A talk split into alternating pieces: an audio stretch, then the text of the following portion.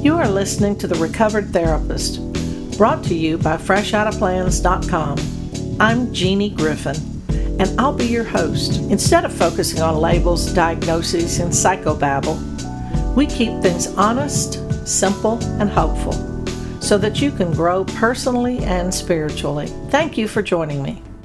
Let's talk about whether you're hooked on hope and longing. Usually, this is a phenomenon that starts in childhood, and it's about living in the future. When blah, blah, blah, then blah, blah, blah. When my prince comes along, then I'll be okay. When I get paid, then we'll do so and so.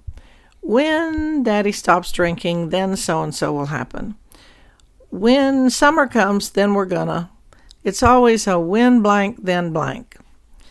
And much of the time, if you grow up in a household as a little one, where that is a relationship with one of the other parents, then that sets you up for a lifetime of keeping in relationships that might not be good for you because you keep going back and hoping, hoping against hope that this time it's going to be different. This time we are going to live happily ever after. It's waiting for your good and that causes us to have an external view of things instead of looking to yourself to create the happiness or to uh, reach for a goal. We wait for an appointed time or an appointed person to come along before we could, quote, and live happily ever after. I used to sit on my front porch as a tiny one. There are pictures of me when I was like two. And boy, did she contemplate the world. When I see pictures of her, I think, man, give that child a drink. She leaves a lot on her mind. And I would wait, wait until what? Wait until so and so, and then wait until so and so else, and then so, what that does to a kid is hook you on this idea of this time it's going to be different and hooking on hope. It sets you up for relationships that you keep going into to finish unfinished business of childhood in an effort this time to get it right.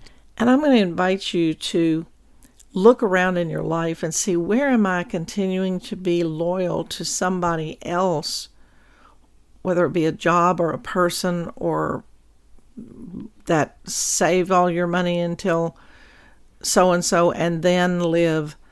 But where in your life are you hooked on this hope and longing? And I invite you to turn your eyeglasses on the inside and say, What do I need and want right at this time? And how do I give that to myself? How do I stop waiting for the universe or the people, places, and things for my happiness? How can I bring peace and joy to my own life? And then anything else that comes and adds to my life is an added blessing. But I'm not sitting around for an eternity waiting, waiting for my good. I can be in charge of my good. Thank you for listening to The Recovered Therapist, where we keep topics honest, simple, and hopeful. I love you. There's not a damn thing you can do about it. Until next time.